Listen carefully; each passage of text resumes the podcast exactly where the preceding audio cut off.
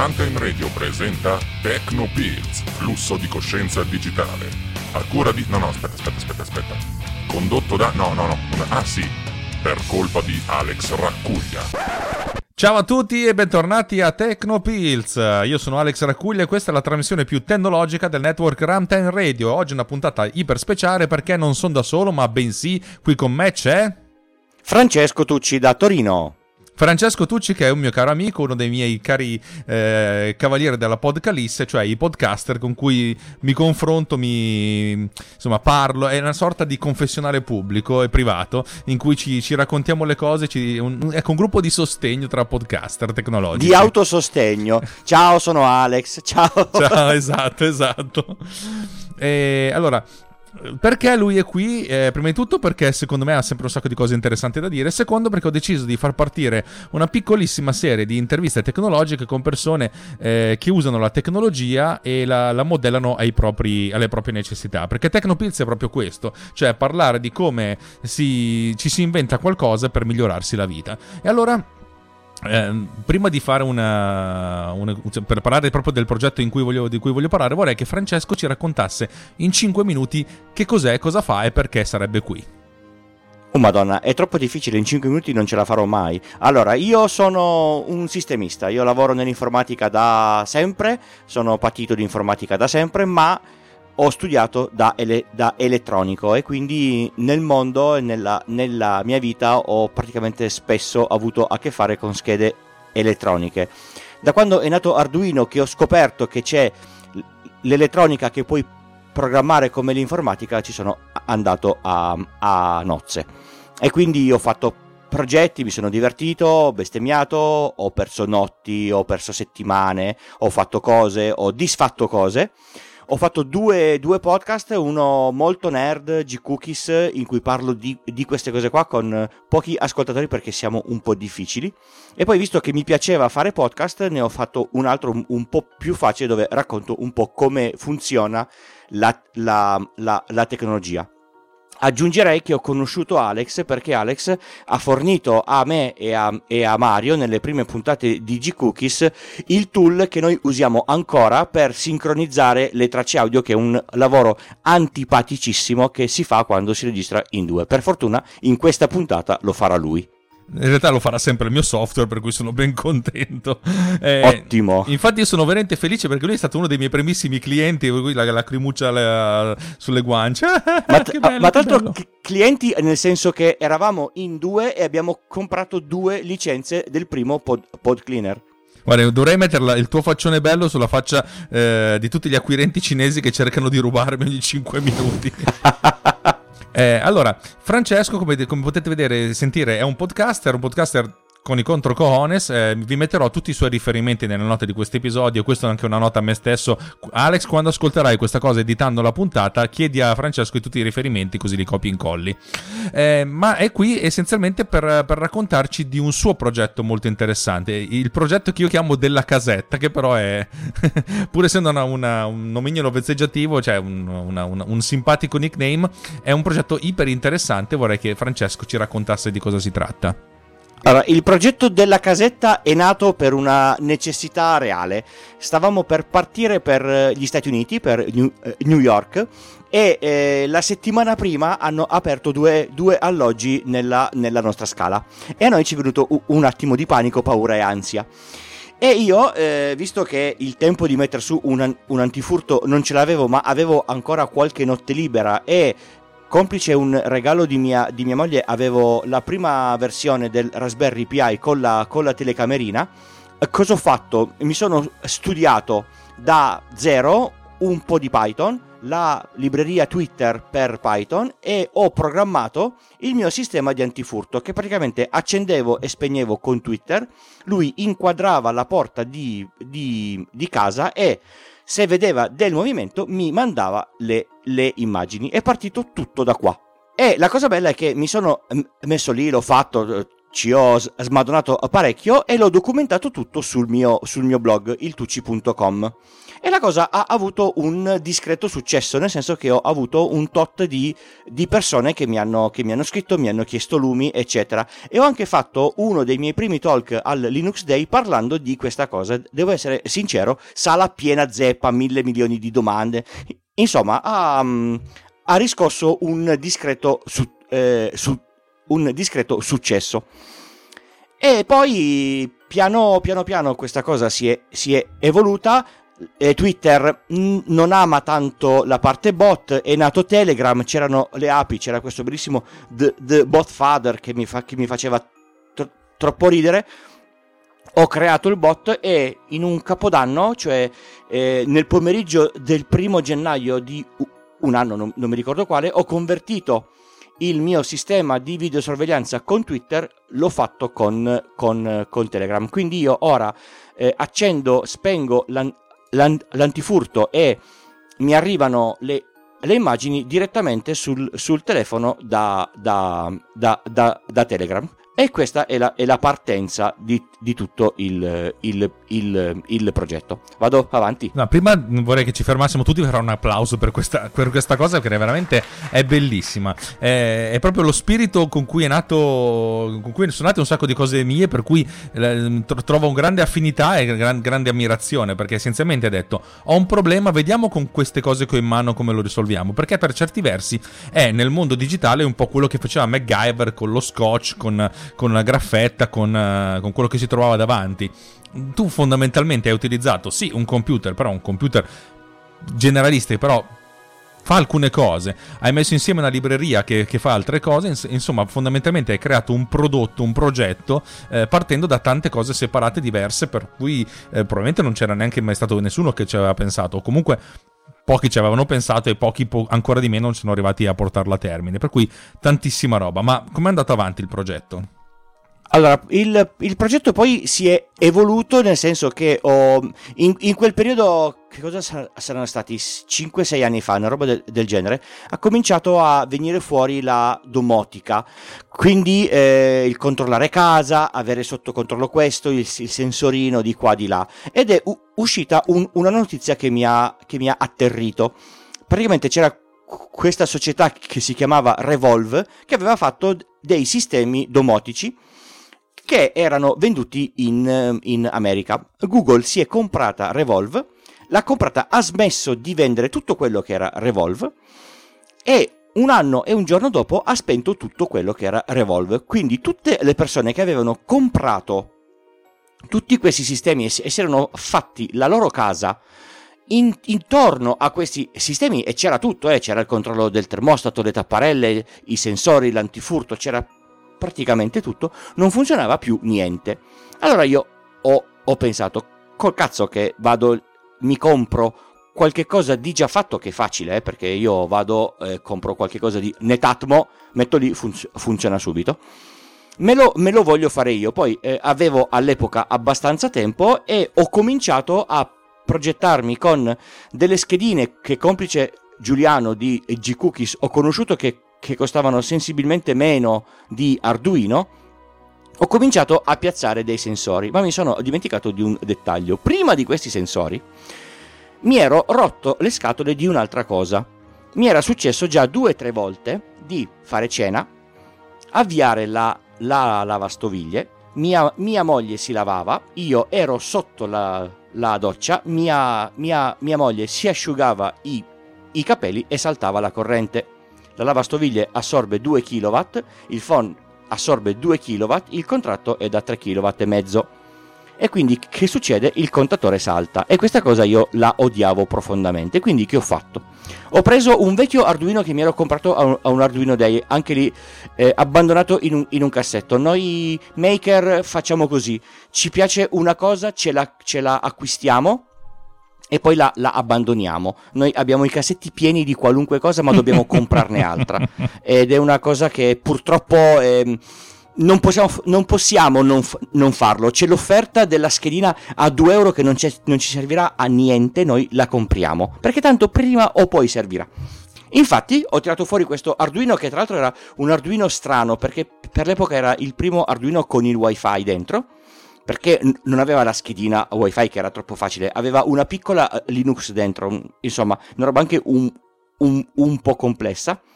Ho trovato una scatola dove farlo stare dentro all'interno del quadro elettrico.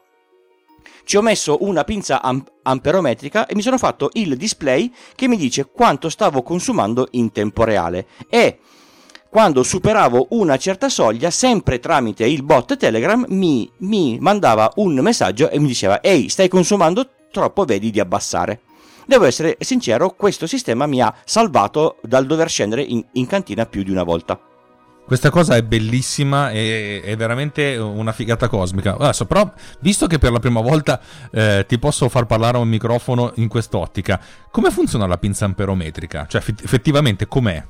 Allora, ora non vado troppo nel dettaglio perché forse non lo so neanche io, cerco di essere abbastanza facile. Allora, nell'impianto in casa noi abbiamo i 220 volt in corrente alternata. Se tu prendi la sola fase, all'interno passa la sinusoide a 220 volt. Più corrente passa, più intorno a questo cavo c'è un campo magnetico. La pinza amperometrica è un magnete che tu metti intorno al filo, solo a uno, quindi solo alla fase, ma va bene anche per il neutro, ma lasciamo perdere. Immaginiamo di acchiappare solo la fase. Lui legge quanto è forte questo campo magnetico e lo trasforma in un livello di tensione. Tu applichi questo livello di tensione su Arduino e tu sai dal datasheet di questa pinza che se passano 10 ampere, tu sul pin di Arduino hai 1 volt. Se passano 20 ampere, tu hai 2 volt.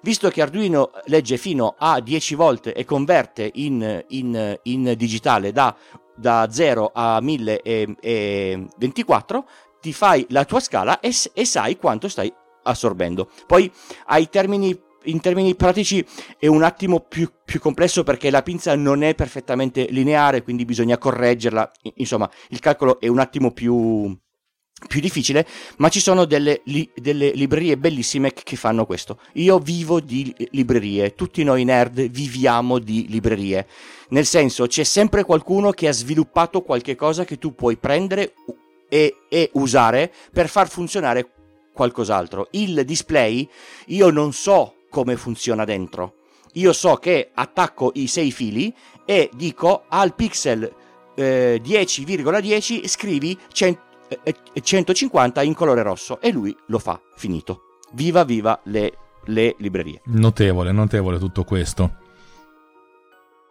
Vabbè, allora però adesso fondamentalmente sai che c'hai questo oggetto che legge la tensione e ti dice quanto stai consumando, ma da questo al telefono cosa succede? Allora, lui legge, fa un tot di letture molto, molto veloci e fa la media. La media me la fa vedere aggiornata circa ogni secondo e mezzo, 2 su un display, quindi io con la coda dell'occhio, se guardo il quadro, ho il numero dei watt che sto consumando. Se supero i 2 kW diventa giallo, se supero i 3 kW diventa rosso. Quindi indicativamente so anche se devo stare attento oppure no. Poi ho messo sul Raspberry un piccolo server web e l'Arduino ogni, mi pare, 20 letture che mostra sul display fa la media delle 20 letture, chiama il server web e comunica la media di queste letture. Il server web prende l'informazione e la scrive nel database. Ho un piccolo job che controlla nel database, se l'ultima lettura supera i 3,2 kW mi avvisa. Però mi sono perso un passaggio. L'Arduino, sì, com'è che comunica il server web? Cioè, nel senso, sono collegati in Wi-Fi. Okay. Allora, questo Arduino qua, che è l'Arduino YUN un Arduino un po' particolare, è un Arduino standard che via seriale comunica con un piccolo Linux. Non so se hai presente gli access point, quelli vecchi della Linksys, quelli lì blu. Credo di averne visto uno, ma solo visto. Quelli lì si potevano hackerare mettendoci dentro un firmware particolare che era DDVRT. Questo firmware è schiantato all'interno di una scheda di Arduino, quindi quell'Arduino lì, l'Arduino IUN, che tra l'altro forse non producono neanche più, è due schede. C'è l'Arduino standard sotto e una piccola scheda con l'Arduino IUN. Quindi io ho usato la parte Wi-Fi dell'Arduino IUN per comunicare tramite la mia rete di casa con il Raspberry. Okay. Quando poi ho fatto il progetto grosso che ho portato in fiera, ovviamente non mi andava di smontare l'Arduino dal quadro, quindi ho preso una scheda ESP che è simile ad Arduino, è molto più piccola, costa molto meno e ha il Wi-Fi senza il Linux dentro, e comunicano poi alla fine nello stesso modo, anzi in maniera molto più facile. Con 2 righe di codice ti colleghi sulla Wi-Fi, con altre 3 righe di codice fai la chiamata web. Già per questo è una figata cosmica, però tu sei andato avanti. Certo, questi dati sono memorizzati in un database, e poi che ho fatto? Ho detto, vabbè, senti, ora che ho la corrente posso misurare le temperature, e quindi ho comprato un tot di sensorini in Cina, dai famosi amici dietro l'angolo, come diciamo su Geekcookies. Ho aspettato i miei 50-60 giorni e ora ho in casa dei sensorini con... queste schedine che sono delle specie di cloni di Arduino che costano molto meno. Tenete conto che una scheda di Arduino costa una ventina di euro, queste schedine costano $3 circa. Tu quando le compri, quante ne compri alla volta? Allora, io cerco di non fare ordini più alti di $20, perché sennò poi c'è la dogana che picchia. Ah, ok, perfetto. Però comunque ci sono anche dei distributori in Italia. Quando ho cercato di fare un mini corso di queste cose qua, che ne ho comprati un po', li ho comprati da un fornitore italiano, che tra l'altro mi ha fatto fattura e ho anche scaricato. Mi ricordo. Ecco. Ah già, è vero, c'eri, non me lo ricordavo più. Comunque, io ho comprato queste schedine qua. Ci ho messo sopra un sensore di temperatura, che tra l'altro il dramma vero di chi fa questo mestiere, che poi non è un mestiere, magari poi dopo ne parliamo del ritorno economico se c'è ancora tempo. Chi fa questo mestiere purtroppo deve patire il fatto che la tecnologia corre. Come quando tu vuoi andare a comprarti un telefono Samsung, sai che oggi c'è un certo modello e dopodomani non c'è più? Queste schede sono la stessa cosa. Tu oggi compri la tal scheda con il tal sensore, fai il tuo progetto, fra 3 mesi che fai l'ordine e è cambiata sia la scheda che il sensore. È un casino. Ne escono sempre nuove, cioè è veramente difficile stare al passo con tutto quanto. Quindi tu scegli una marca, scegli un prodotto e ci stai lì. Ho capito. Comunque, mi sono comprato queste schede, questi sensori, ci ho messo delle batterie e ho fatto dei sensorini che ogni 20 minuti circa si accendono, si collegano con il Wi-Fi, leggono la temperatura, la inviano via Wi-Fi al Raspberry e si spengono. Finito lì. Per cui le batterie durano tanto? Le batterie durano, allora, a seconda della schedina oscillano da 2 mesi a 6 mesi. Okay. A seconda della schedina e della batteria. Chiaro. E questa cosa poi io ho memorizzato le informazioni in un database, ho installato un prodotto che si chiama Home Assistant, che è un prodotto che gestisce la domotica, è un prodotto open enorme, fa l'impossibile, e ho la parte grafica dell'andamento delle temperature in casa. E per esempio so qual è la stanza più fredda, quella che si raffredda più velocemente, quella che tiene meglio la temperatura. Non sembra, ma quando hai un tot di stanze e hai i grafici della temperatura su tutte le stanze, sai se c'è qualche cosa che devi fare in casa. Questa cosa qua serve. In effetti è un sistema decisamente ricco. Ci sono altre aggiunte a questa piccola infrastruttura che hai creato, oppure ti sei fermato sulla temperatura e all'allarme e il sensore del consumo energetico? Allora, di cose che ho fatto io extra non ce n'è, nel senso che ora sto lavorando su un progettino parallelo con un piccolo display a inchiostro elettronico che mostra le informazioni, perché io sono partito tutto quanto faccio con il cellulare, però non sembra, ma avere un display è sempre molto comodo, soprattutto se hai le informazioni, poterle leggere fa la differenza. In tutto questo, visto che Home Assistant gestisce una serie di altre cose, ho messo in casa un po' di luci della serie Tradfri di Ikea, e Home Assistant mi gestisce anche quelle lì. Quindi io sul telefono con un'app oppure su un sito web ho i grafici delle temperature e posso gestirmi le luci di casa. Tra l'altro, con una grossa differenza rispetto a tutto quello che è Amazon Echo, Google e Siri. Se a me va via internet, io con Home Assistant posso comunque comandare tutta casa anche senza internet. Oh, questa me l'ero persa quando me l'avevi raccontato, forse. Perché i sistemi, quelli lì dei grandi tre, hanno un assoluto bisogno di internet, perché serve per attivare la parte di risposta. Quando tu parli con Echo, che gli fai la domanda, e Echo prende il flusso audio, lo manda ai server Amazon, e i server Amazon fanno tutto quello che serve. Quindi fanno la decodifica dell'audio, lo convertono in testo, parlano con l'app del produttore della lampada, il segnale torna a casa tua e il gateway comanda la lampadina. Insomma, è un trigo non da poco. Se ti cade internet, o se cadono i server di Amazon, o se cadono i servizi del produttore, tipo se Ikea spegnesse questi server qua, che tra l'altro a Ikea costano, perché ogni chiamata con Amazon Echo a Ikea costa, le lampade con Amazon Echo non funzionerebbero più.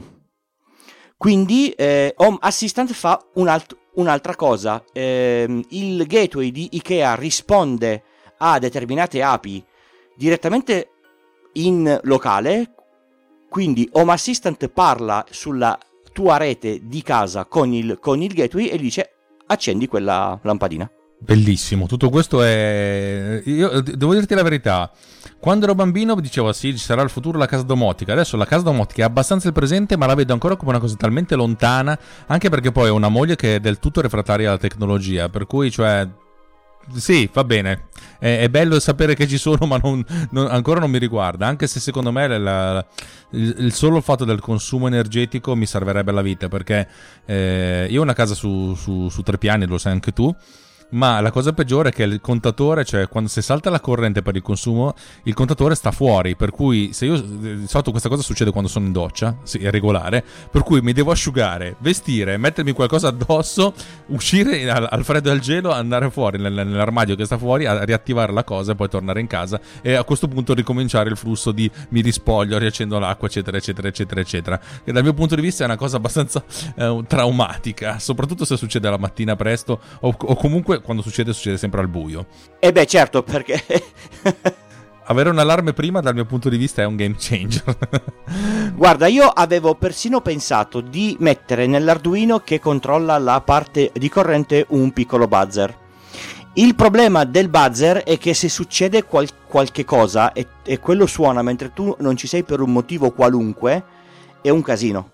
Sì, è il problema di quelli che lasciano per acceso l'allarme, eccetera, diventa... Esatto, diventa, e quindi ho cercato di non farlo. Avevo anche pensato, e mi sono anche già comprato tutti i vari sensori, di farmi gli allarmi per le fughe di gas.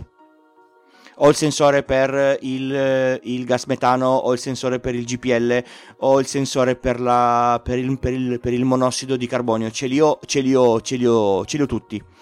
Il problema è che io non mi fido di me stesso, cioè se devo misurare un consumo di corrente e il sensore non funziona, pazienza. Se devo misurare la temperatura e si scaricano le batterie, pazienza, ma se la mia vita deve dipendere da un mio prodotto, lo compro. Ho capito, sì, posso capire perfettamente.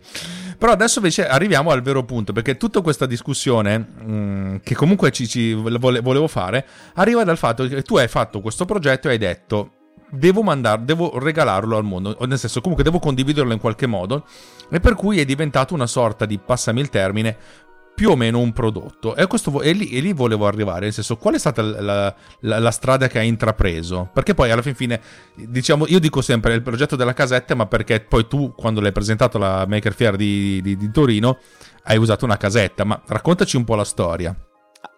Allora, il progetto funzionava, era interessante. Quando ho portato i vari pezzetti ai vari Linux Day, aveva riscosso parecchio successo, e ho pensato perché non proporlo intero a una fiera. Quindi gli ho dato un nome brutto, perché la domotica fai da me è un nome brutto. Comunque ci ho registrato il dominio e mi sono fatto una replica del mio sistema su una casetta delle bambole di Ikea, con l'unico scopo di far vedere alla gente quello che avevo fatto. Cioè, io non avevo nessuna velleità di farci dei soldi dietro. Tra l'altro, tutto il progetto, o quasi, si trova sul mio sito. Cioè, se tu vai su iltucci.com e vai nella sezione la domotica fai da me e sai smanettarci, te lo puoi fare. Ti compri i componenti, c'è il codice, i vari schemi per assemblare, montare, bla bla bla, te lo puoi fare tu. Poi magari non ti funziona, magari devi fare come ho fatto io, che ci perdi qualche notte, fai scendere 2-3 calendari di santi e qualcos'altro. Sono cose che, lavorando in questo mondo, capitano. Se non vuoi bestemmiarci dietro, te lo compri già fatto.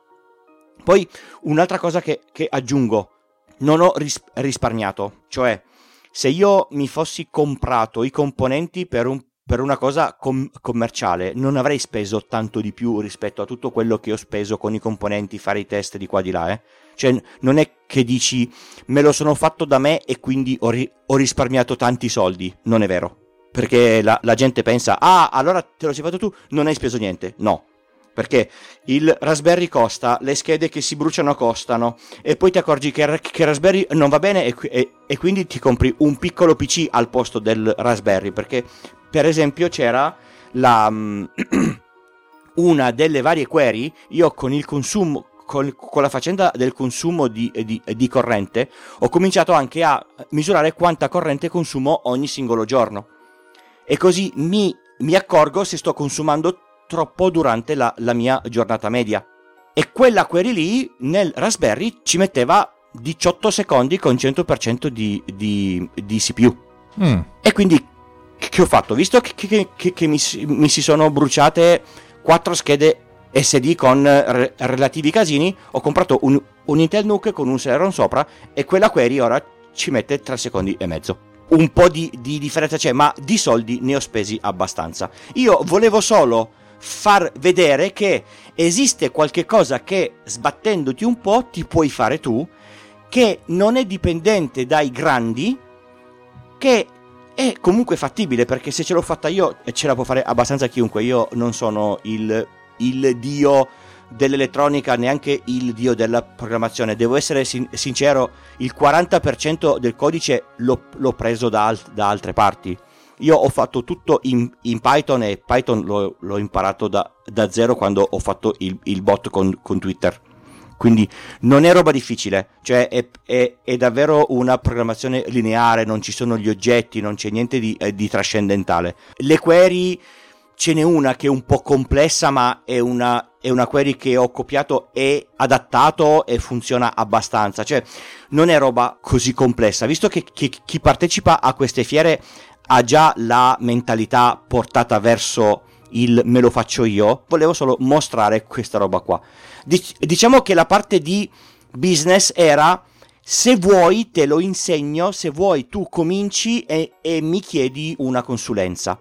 Mi sono arrivate, da quando l'ho lanciato, quindi 3 anni fa, 2 richieste di offerta, ho fatto l'offerta e le persone sono sparite, perché forse si immaginavano che la mia offerta era ti faccio il progetto per €50. Chiarissimo. È interessante però l'approccio open source, perché sì, effettivamente il tuo progetto, passami il termine, semplice, che dal mio punto di vista è una genialata enorme, e tu lo definisci semplice, però nell'ottica di progetti simili è un progetto relativamente piccolo. Questo è quello che ho capito che tu vuoi comunicare. Ma è molto piccolo. Poi comunque, se sei un po' avvezzo a queste cose qua e guardi il codice Python, e se il comando dice accendi la videosorveglianza, allora fai partire questo programma su Linux. Cioè è veramente banale. Poi mi sono accorto che se mandavo due volte l'avvio della videosorveglianza faceva casino, e ho aggiunto se è già attivo avvisami che è già attivo. Cioè è veramente banale, non c'è davvero niente di così complesso. Chiarissimo. E tu l'hai definito progetto open, ma in che modo tu condividi questa documentazione? Sta tutto sul mio sito, tutta la parte di descrizione, e su GitHub tutta la parte di codice. C'è già qualcuno che ha preso il mio progetto, ne ha fatto fork e ne ha fatto uno suo. Ah, bello questo. Diciamo che avrei potuto fare tutta questa roba qua e venderlo, ma fatto 100 il lavoro di progettazione di un sistema simile, averlo reso funzionante ho fatto 20, il restante 80, e renderlo vendibile. Sì. Renderlo vendibile significa che tu devi fare un'interfaccia decente, fare in modo che le persone riescano a usarlo anche se non sono persone avvezze alla tecnologia. Devi sapere come aggiornarlo, devi sapere come distribuirlo, devi fornire l'assistenza. No, è una, secondo me, su una cosa del genere o sei una azienda che fa questa roba qua o non puoi farlo. Cioè io vendo del software, io ho sviluppato del software per delle sedi di Croce Rossa per la gestione delle ambulanze, ho sviluppato del software per delle officine meccaniche, sto sviluppando del software per una piccola gestione di affitto di appartamenti, e quello io vendo il software perché mi hanno chiesto deve fare così, così, cos'ha, io non glielo do in open, ma gli vendo quello che a loro serve. Questo progetto qua, che ha software, ha hardware, ha progettazione, ha fili di qua di là, non era possibile venderlo. Cioè tu pensa solo che le schede che io compro in Cina, io non penso che siano marchiate CE. Ah, ok. Come faccio a vendere un prodotto che non è marchiato CE? Io non so quanto possa costare prendere una cosa del genere e certificarla CE. Sì, ma infatti la domotica, quella dei canali ufficiali, quelle sviluppate effettivamente da aziende molto molto grandi, che si possono permettere di avere delle economie di scala tali per cui possono avere un prodotto a dei prezzi che sono più o meno accettabili, perché altrimenti tu non puoi permetterti di fare questo. Ovvio che Ikea, se sviluppa una roba del genere, io parlo di Ikea ma come potrebbe essere Biticino o anche altri che fanno domotica, dico Biticino perché ho lavorato con loro e Ikea perché ne hai parlato tu, essenzialmente loro si fanno costruire appositamente le cose, di conseguenza le possono marchiare, le possono certificare, e a questo punto, se hanno migliaia, decine di migliaia di utenti, di acquirenti, il costo dello sviluppo del software e del marketing è sparpagliato su ogni singolo utente, e in alcuni casi anche proprio una questione di investimento, nel senso sulla domotica secondo me nessuno ci ha ancora fatto i soldi, per cui ci provano e investono nella speranza che un futuro qualcosa di loro, alcuni brevetti o alcuni standard vengano riconosciuti come universali, per cui a questo punto diventano immediatamente necessari, non più soltanto sufficienti. Però è un discorso che ci porterebbe lontano. No, devo dire che è interessante la spiegazione, perché io conosco questo progetto e conosco te da diversi anni, e sentire il riassunto in mezz'ora dopo che ho vissuto con te la cosa è molto interessante. E devo dire che ogni tanto mi capita sia a me, ma anche quando sento persone molto vicine che cercano di riassumere, a un certo punto vedi le cose da un altro punto di vista, non soltanto da quello che ha scalato la montagna un gradino alla volta, ma una volta che arrivi sopra capisci quali sono i gradini più elevati e quelli che sono stati invece dei gradini fuffa. Non so se hai capito cosa sto dicendo. Sì, chiaro. Tieni conto che il progetto in sé, quello che tu vedi, è già scremato da una serie di prove fatte che non hanno funzionato, di cose che non sono servite, cose che avrei voluto fare ma non sono riuscito. Cioè, un progetto definitivo di questo sistema qua prevederebbe, per esempio, accendere e spegnere l'antifurto con una chiavetta con un RFID dentro. Uh-huh. Per esempio, perché quando io sono in vacanza che i miei vengono a dare l'acqua alle piante è un casino, perché i miei non hanno Telegram, mi devono scrivere prima, oppure io devo vedere 766 foto perché loro entrano senza che spengano l'antifurto. Piuttosto che sarebbe molto comodo una tastierina per comandarlo. Alla fin fine le espansioni potrebbero essere tantissime. Il fatto è che nel mercato c'è già tutto, ma nel mercato tutto quello che c'è dipende da qualche cosa di esterno. Se tu guardi qualunque sistema domotico che compri, allora Ikea Tradfri, se non mi sbaglio, l'app non dipende dall'esterno. Cioè, se tu hai l'app e spegni internet, l'app funziona. Ma se tu hai bisogno di un antifurto, se tu hai bisogno di una qualunque altra cosa, tu dipendi da un servizio terzo, e magari è un servizio in Cina, e che ne sai se questi qua fra 2 anni mantengono il servizio o mantengono il segreto, per dirti, perché fondamentalmente fanno uso dei tuoi dati anche. Ma di quella cosa siamo certi tutti. Nest con Google dice: io uso i dati del tuo termostato per migliorare il mio termostato e venderne di più e fare più soldi, e grazie, io l'ho comprato, te l'ho pagato e tu ci fai anche dei soldi sopra. No, il termostato me lo faccio io. Chiarissimo. Domanda: hai mai pensato allo sviluppo anche semplice di un'app per telefono? Perché effettivamente, dato che comunque utilizzi per la comunicazione dall'interno verso l'esterno Telegram, comunque dei dati che viaggiano fuori da casa tua, a questo punto non potresti pensare di sviluppare una micro app anche semplice sul tuo telefono? E in caso, se hai pensato come realizzarla? Non sono capace, nel senso, ho avuto la necessità di sviluppare un'app per un cliente che non è più cliente, perché non sono riuscito a sviluppare l'app. Mi sono incartato in maniera devastante nella parte di sviluppo dell'app, quindi proprio nel partire, nello sviluppare l'app, e ho detto no, non è il caso, lascio perdere. Io riesco a scrivere bene le mie righe di codice in Python, le mie righe di codice nel linguaggio di programmazione di Arduino, ma mettermi lì, aprire l'IDE per sviluppare l'app di Android, non ho neanche mai aperto Xcode per sviluppare per iOS. Beh. E questa cosa mi ha fermato molto, perché in effetti se io avessi l'app potrei controllare casa tutta quanta dall'app. Accendi l'antifurto, spegni l'antifurto, guarda le foto, guarda le telecamere. Tra l'altro, banalmente, Ikea dice che Tradfri non si può comandare dall'esterno, ma se tu ti installi OpenVPN, ti installi a casa il PiVPN sul Raspberry Pi o sul tuo computerino che hai a casa, attivi la VPN dal telefono, hai il comando delle luci anche se sei fuori casa. Cioè, puoi fare tutto. Avere l'app è interessante.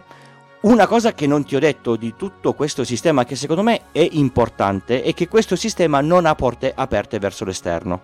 Cioè, io non mi collego mai direttamente al router di casa mia, è il sistema di casa mia che parla con i server Telegram. Quindi io non rischio che per una vulnerabilità del Raspberry metto a repentaglio la sicurezza di casa mia. Facendo l'app dovrei fare tutta un'infrastruttura dove dovrei mettere il server di casa mia che parla con un server in un data center e l'app parla con la macchina virtuale nel data center. Ma se la macchina virtuale nel data center per un motivo qualunque non è aggiornata ed è vulnerabile, chiunque potrebbe attaccarsi là e prendere il controllo di casa mia. Ok, chiarissimo, perché infatti io una cosa del genere pensavo che la svilupperei attraverso Firebase, per dirti che ok, è uno servizio di Google, però a naso è uno di quelli che per altri 5, 6, 7 anni rimane ancora vivo. Cioè, sei sicuro che non lo vogliono chiudere? Allora no, in realtà ero molto più pessimista, poi ho parlato l'altro giorno con un mio amico sviluppatore, dice no guarda che stanno portando tutta Analytics di Google su Firebase, dubito che cioè le api di Analytics, dubito che vogliano poi rifare un'altra cosa, cioè per 10 anni se la ce la dobbiamo tenere così, perché stanno dismettendo Analytics e ci metteranno ancora un po' di tempo per farlo. Ok, questa cosa mi ha ridato un po' più di serenità su quello che potrebbe essere, però effettivamente sì, con tutti i limiti del caso alcune cose possono essere effettivamente vulnerabili, è vero, e io dico sempre che probabilmente se un ladro vuole entrarti in casa ci entra, il problema è capire fino a che punto può essere vincolante. Una volta parlando con alcuni esperti di sicurezza hanno detto guarda, se tu sei straricco e lo fai vedere in giro, vai in giro con un'auto costosa eccetera eccetera, magari trovi della gente che vuole venire a casa tua e cercare di fotterti l'impianto d'allarme. Se tu sei uno normale, quando vedono l'allarme dicono vabbè è stato bello, ci vediamo, cioè passano oltre senza tanti problemi, cioè è già un grande deterrente quello, se non sei molto ricco. Secondo me è la stessa cosa del lucchetto sulla bici. Tu hai conosci il canale di YouTube di, com'è che si chiama? Lockpick? Lawyer? O una roba del genere. Lui apre lucchetti. Ok. Ok. Ne ha aperti 1200. Lui dice niente è invulnerabile. Quindi nessun antifurto è invulnerabile. No, mai. L'importante è sapere quanto tempo ci va per violarlo. E il tempo che io voglio spendere per violarlo è direttamente proporzionale all'interesse che ho nell'entrare in quell'appartamento o nel portarmi via quella bicicletta là. Sì, sì, ma chiaro, ma infatti dicevo, sempre di più, questo lo vedo anche appunto dal mondo digitale, la sicurezza non è più tanto nel sistema informatico, elettronico, ma nel fattore umano, cioè è molto più facile farsi dare una password umanamente che magari cercare di forzarla via forza bruta. E ho assistito a dei momenti in cui l'essere umano era un anello non debole, ma non era proprio un anello di una catena, per cui capisco che, nel senso, superato un certo livello di robustezza, ed è anche minimo per certi versi, sei attaccabile soltanto se hai qualcosa di valore. Questo sia nel mondo vero che nel mondo virtuale, per cui se sei un ricastro che ha una bella collezione di rubini nella sua cassaforte, è molto probabile che magari ti vengono a prendere al mercato, ti portano a casa con una pistola puntata alla testa, adesso ci apri la cassaforte.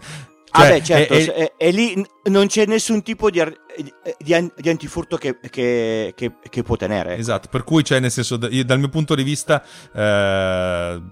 sarei anche disposto ad avere un minimo di questa cosa del genere. Però effettivamente tu che sei il vero chierico del gruppo, cioè la persona più razionale di tutte, effettivamente mi hai fatto notare alcune cose. E come hai detto tu, anch'io non baserei niente della mia vita su una roba sviluppata da me. Ma no, cioè è come si parlava, non mi ricordo più se nel gruppo di Geekcookies o nel nostro gruppo, il fatto di fare un hack sulla propria macchina per fare il sistema che frena da solo. Ma sti cazzi, ma manco morto.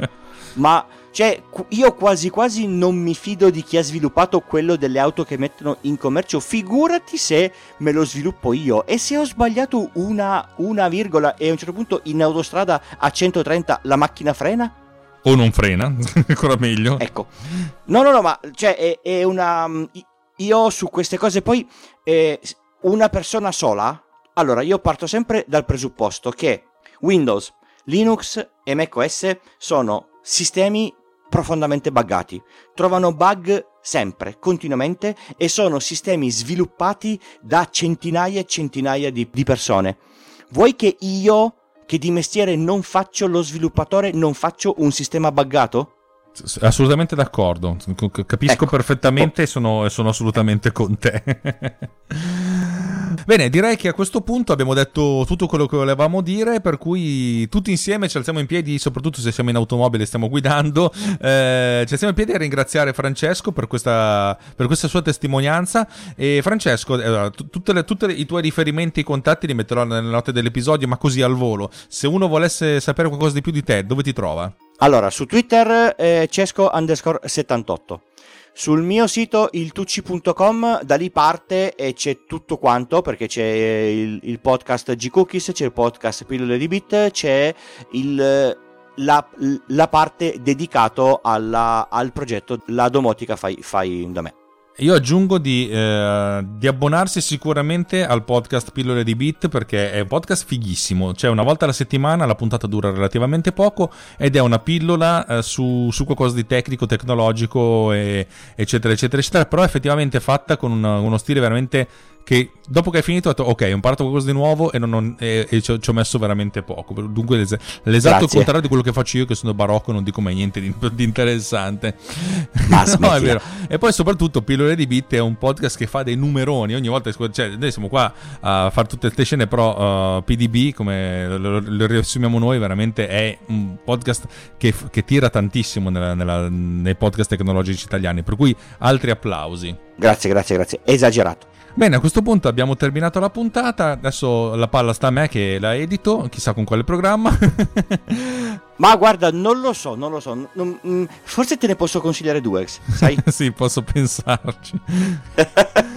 Grazie ancora Francesco e grazie a te per avermi ospitato, mi ha fatto molto molto piacere. No, il piacere e l'onore sono stati miei, per cui buona serata, visto che noi è quasi ora di andare a dormire perché siamo anziani e ci abbiamo sonno, almeno io soprattutto. Esatto. E ciao.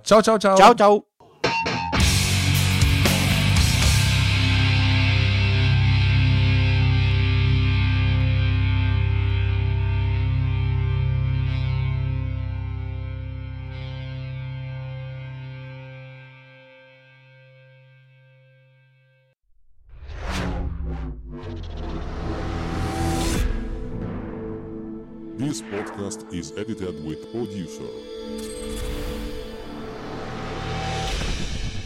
Discover more at ultimedia/producer, ulti.media/producer,